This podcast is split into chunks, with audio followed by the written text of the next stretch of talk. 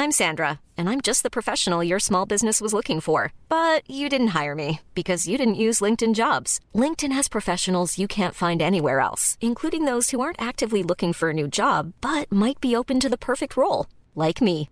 In a given month, over 70% of LinkedIn users don't visit other leading job sites. So if you're not looking on LinkedIn, you'll miss out on great candidates like Sandra. Start hiring professionals like a professional. Post your free job on linkedin.com/people today.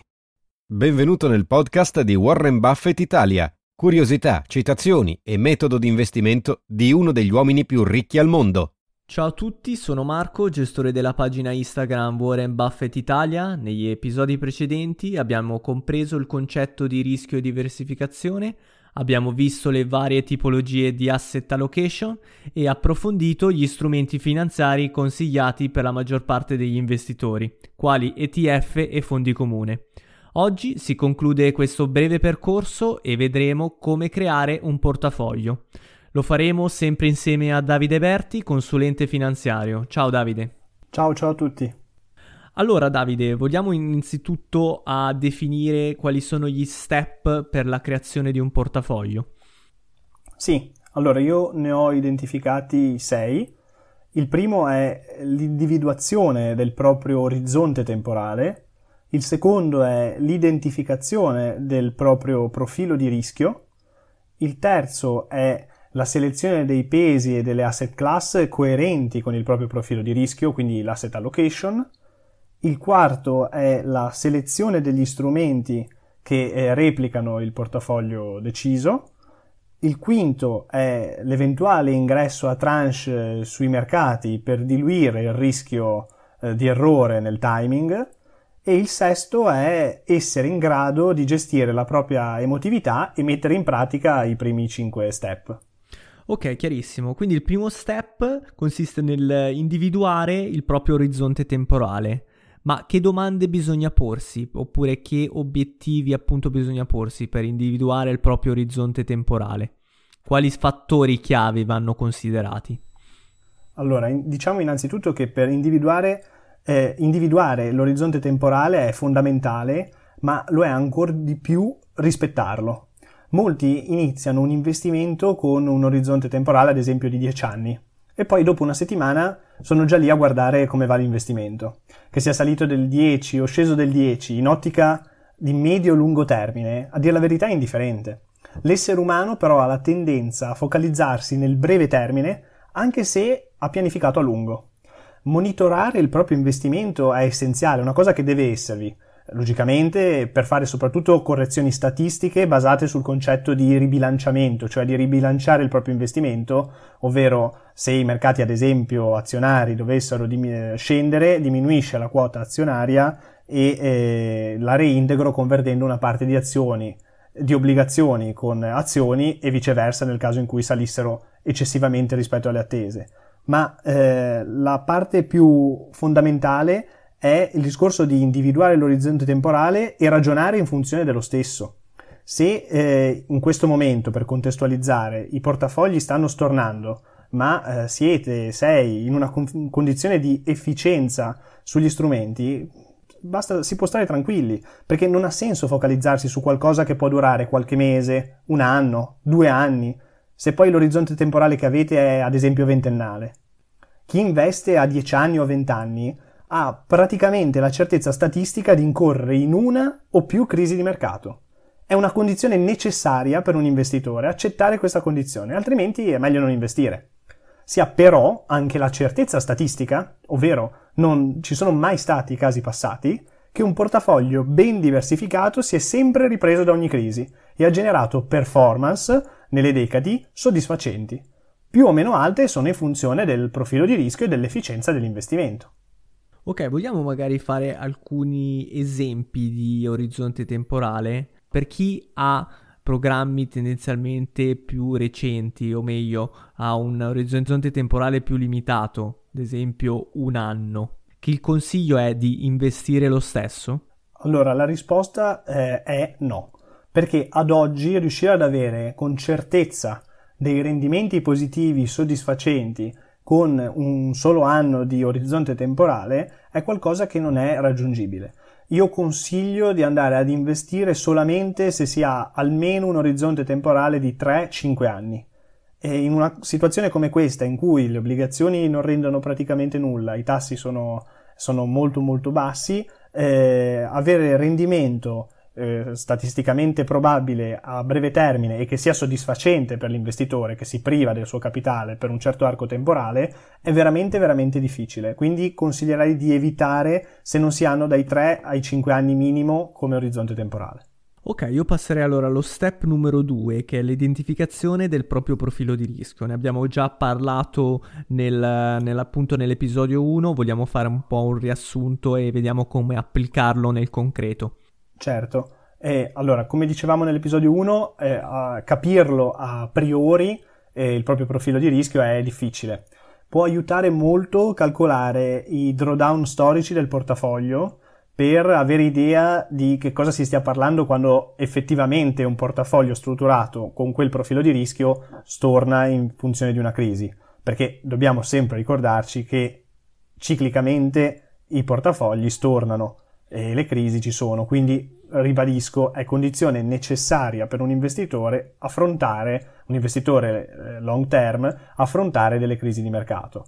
Serve però, quando si va a calcolare il drawdown, quindi la discesa massima avuta in un certo arco temporale dal portafoglio, serve però saperlo calcolare. Perciò o si studia, o ci si rivolge a degli esperti, o si cercano dei programmi con cui calcola- calcolarli. È fondamentale saperlo, secondo me, perché ti, ti mette davanti un possibile scenario, un'idea su come potrebbe essere l'evoluzione in negativo per un certo periodo del tuo investimento. Se non sai a che cosa vai incontro, eh, fa molta più paura. Se invece riesci a delineare a priori i probabili andamenti estorni del portafoglio, allora sei molto più tranquillo perché sai che cosa aspettarti dal mercato e sai quali possono essere le possibili evoluzioni del portafoglio nel tempo. Certo, quindi l'emotività è una chiave predominante in, questo, in questa determinazione del profilo di rischio, giusto? Sì, assolutamente, è determinante e infatti, come dicevo, eh, bisogna cercare, se non se ha avuto l'esperienza, nel senso che in un momento in cui il mercato storna e io mi rendo conto se il mio portafoglio è effettivamente con un profilo di rischio troppo spinto oppure no. A priori eh, conviene immedesimarsi in se stessi come ci si sentirebbe se il portafoglio eh, scende del 20%, se è troppo, troppo poco. Consiglio di fare anche l'esempio proprio con il valore assoluto. Cioè non è eh, io perdo il 20% del portafoglio, ma se ho 300.000 euro sono sotto di 60.000 è psicologicamente più eh, fastidioso il valore assoluto e di conseguenza può aiutare per capire se stiamo cre- chiedendo troppo a noi stessi oppure no. Ok, invece per quanto riguarda il terzo step, citavi dei, la selezione dei pesi e delle asset class coerenti appunto con il profilo di rischio. Cosa intendi con questa selezione dei pesi? Allora, è il discorso relativo all'asset allocation che deve essere coerente con il profilo di rischio che abbiamo delineato precedentemente. Una volta che eh, uno ha deciso quindi il profilo di rischio, serve il discorso relativo ai pesi e facendo uh, la divisione delle asset class in un modo più sintetico di come abbiamo fatto nell'episodio 2 del podcast che abbiamo diviso in 9 eh, sottocategorie in 9 asset class, eh, se parliamo soltanto di azioni e obbligazioni per semplificare, eh, diciamo che il quantitativo di azioni aumenta tanto più che il profilo di rischio è alto, un profilo aggressivo avrà quindi una componentistica eh, prevalentemente azionaria, mentre uno più conservativo ne avrà meno, avrà più parte obbligazionaria. E per capire più precisamente il livello di rischio eh, delle seguenti asset class è eh, consigliato riandare ad ascoltare il, l'episodio 2 del podcast dove siamo stati molto chiari su eh, quali sono le asset class e il loro rischio, dato che le abbiamo anche eh, descritte, ne abbiamo parlato proprio in ordine di rischiosità.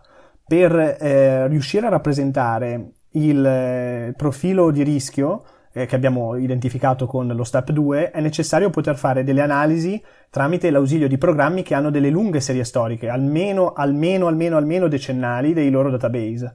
Possiamo dire che l'identificazione del profilo di rischio è, eh, è l'idea che abbiamo in testa. La selezione delle asset class è mettere nero su bianco ciò che abbiamo pensato in relazione al nostro portafoglio. Avere un'idea bella e giusta non è difficile. Quindi avere un'idea di quale possa essere il nostro profilo di rischio non è difficile, crearla poi è più complesso. Per fare un paragone è come dipingere. Pensare a un bel quadro non è una cosa così complessa, è realizzarlo che poi alla fine non è facile. Per questo consiglio vivamente di avvalersi di programmi statistici o di professionisti nel caso in cui non si abbiano le competenze. Non c'è cosa più brutta che pensare a un bel quadro, che nell'esempio quindi corrisponde al giusto profilo di rischio per noi, e poi disegnare una schifezza, la, che sarebbe la nostra asset allocation. È molto importante farlo coscienziosamente, perché oltretutto, se rimaniamo sull'esempio, al posto del quadro, che invece eh, se vedo che è brutto, è, è brutto oggettivamente e me ne accorgo subito, l'asset allocation, se non è ben fatta, e se non si ha un occhio esperto che, che la vede subito, eh, non si nota. Quando, ce ne accorgiamo ormai è, è tardi, perché il portafoglio è già sprofondato magari durante una crisi o un rintracciamento. Quindi attenzione, attenzione all'asset allocation, non bisogna peccare di presunzione sul saperla fare.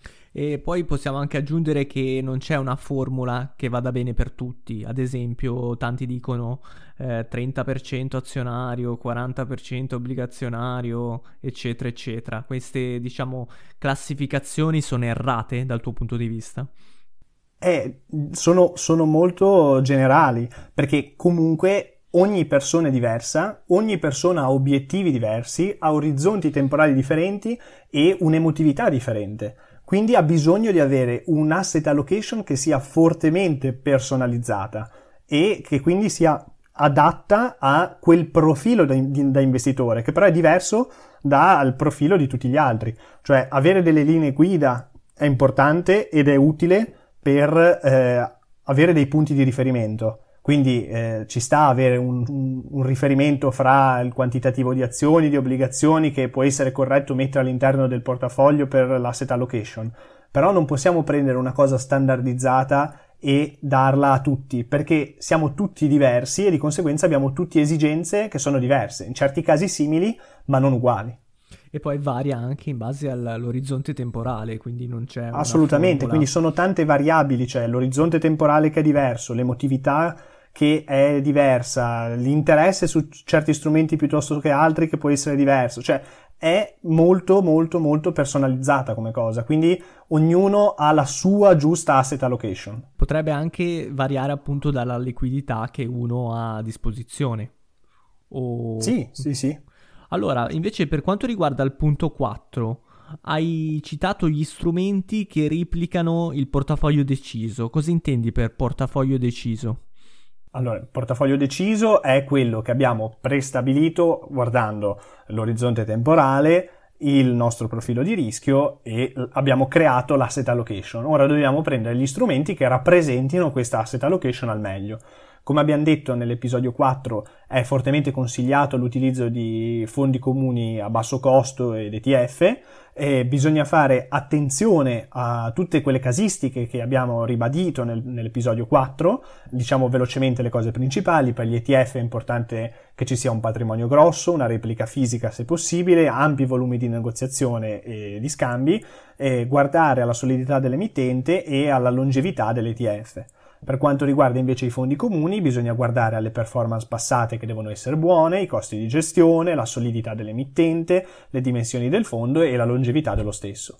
Sulle tipologie poi c'è anche il discorso che sono sconsigliati i fondi flessibili e questo uno se vuole approfondire ascolta il, l'episodio 4 del podcast, eh, comunque dove tendenzialmente viene detto che i fondi flessibili sono più le volte che eh, sbagliano le loro previsioni e quindi la loro flessibilità è controproducente piuttosto che le volte che è utile, quindi è consigliato la, lasciarli stare.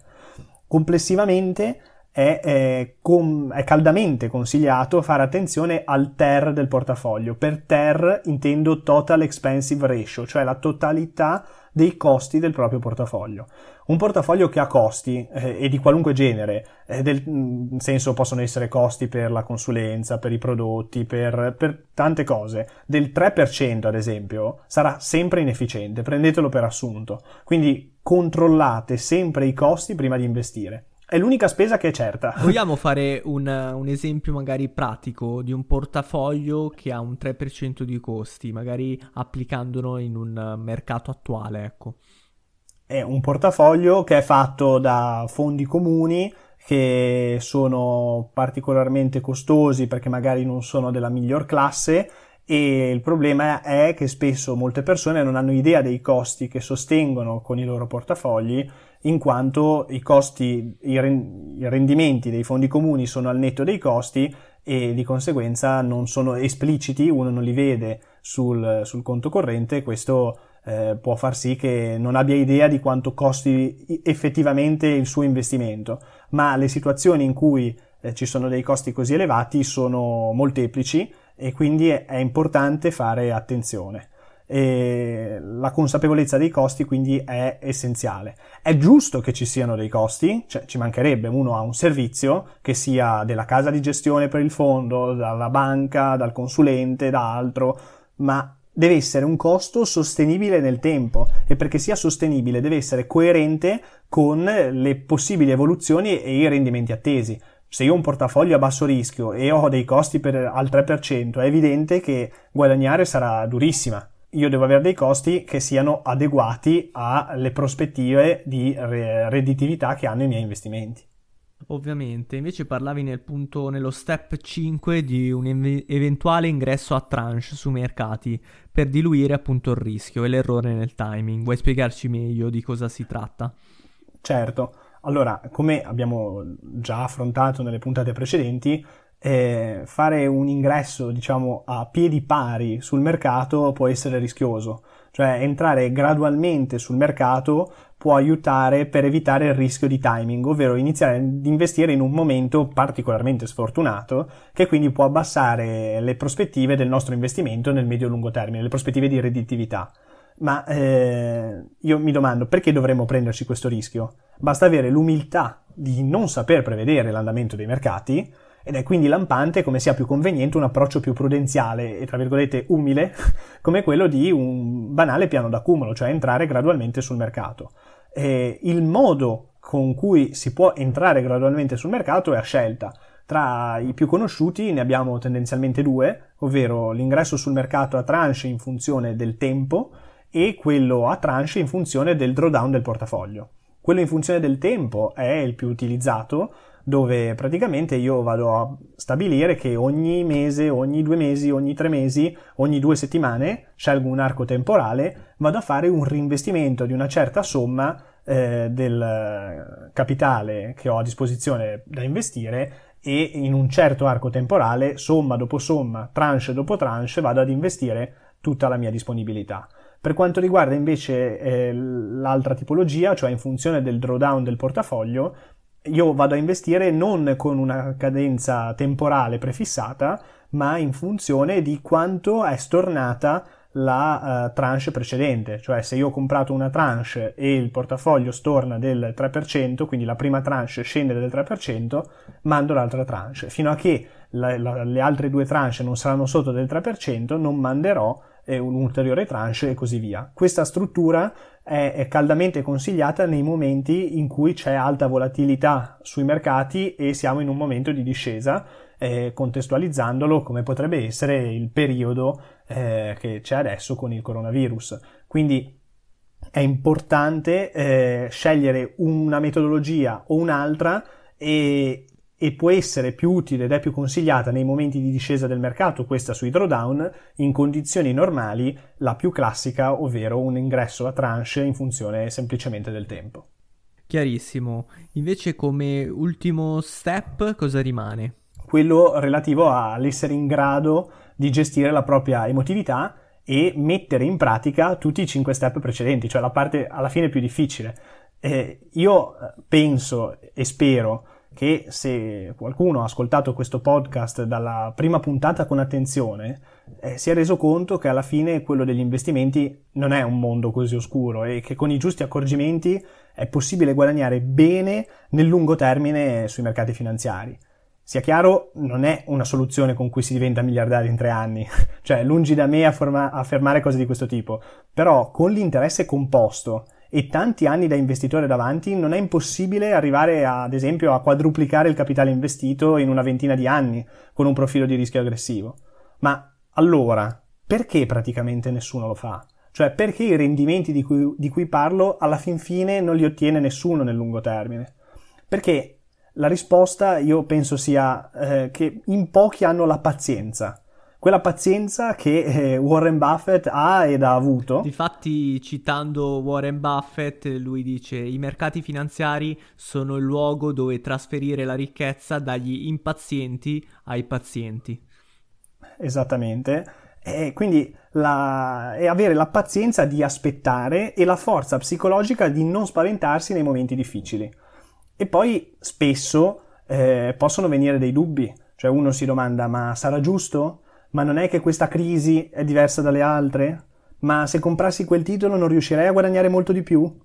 Investire è un processo, non è un'azione. Non bisogna dimenticarlo mai, passo dopo passo.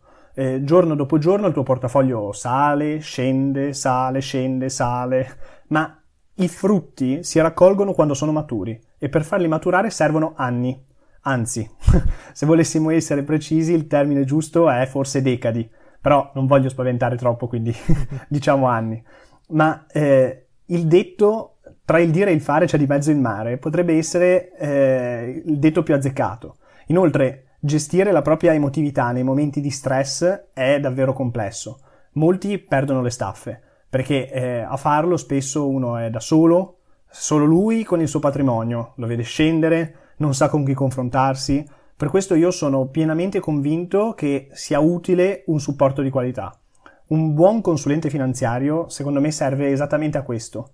Fare bene i conti in modo da non commettere errori sul profilo di rischio, l'orizzonte temporale, gli strumenti finanziari, eccetera, ma soprattutto mettere i clienti nella condizione di reggere lo sforzo emotivo nei momenti di ribasso, dando un supporto che sia sia morale che finanziario e sia come professionista esperto che dà sicurezza, ma anche come un amico che ti dà una pacca sulla spalla nei momenti no.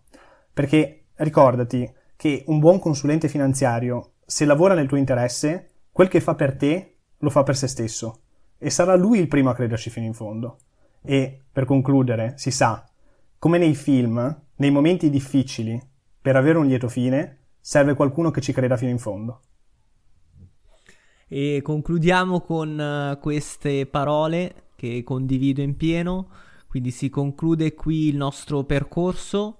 Speriamo di aver dato le basi a tutti gli investitori, di aver reso tutti più consapevoli nell'approccio agli investimenti finanziari.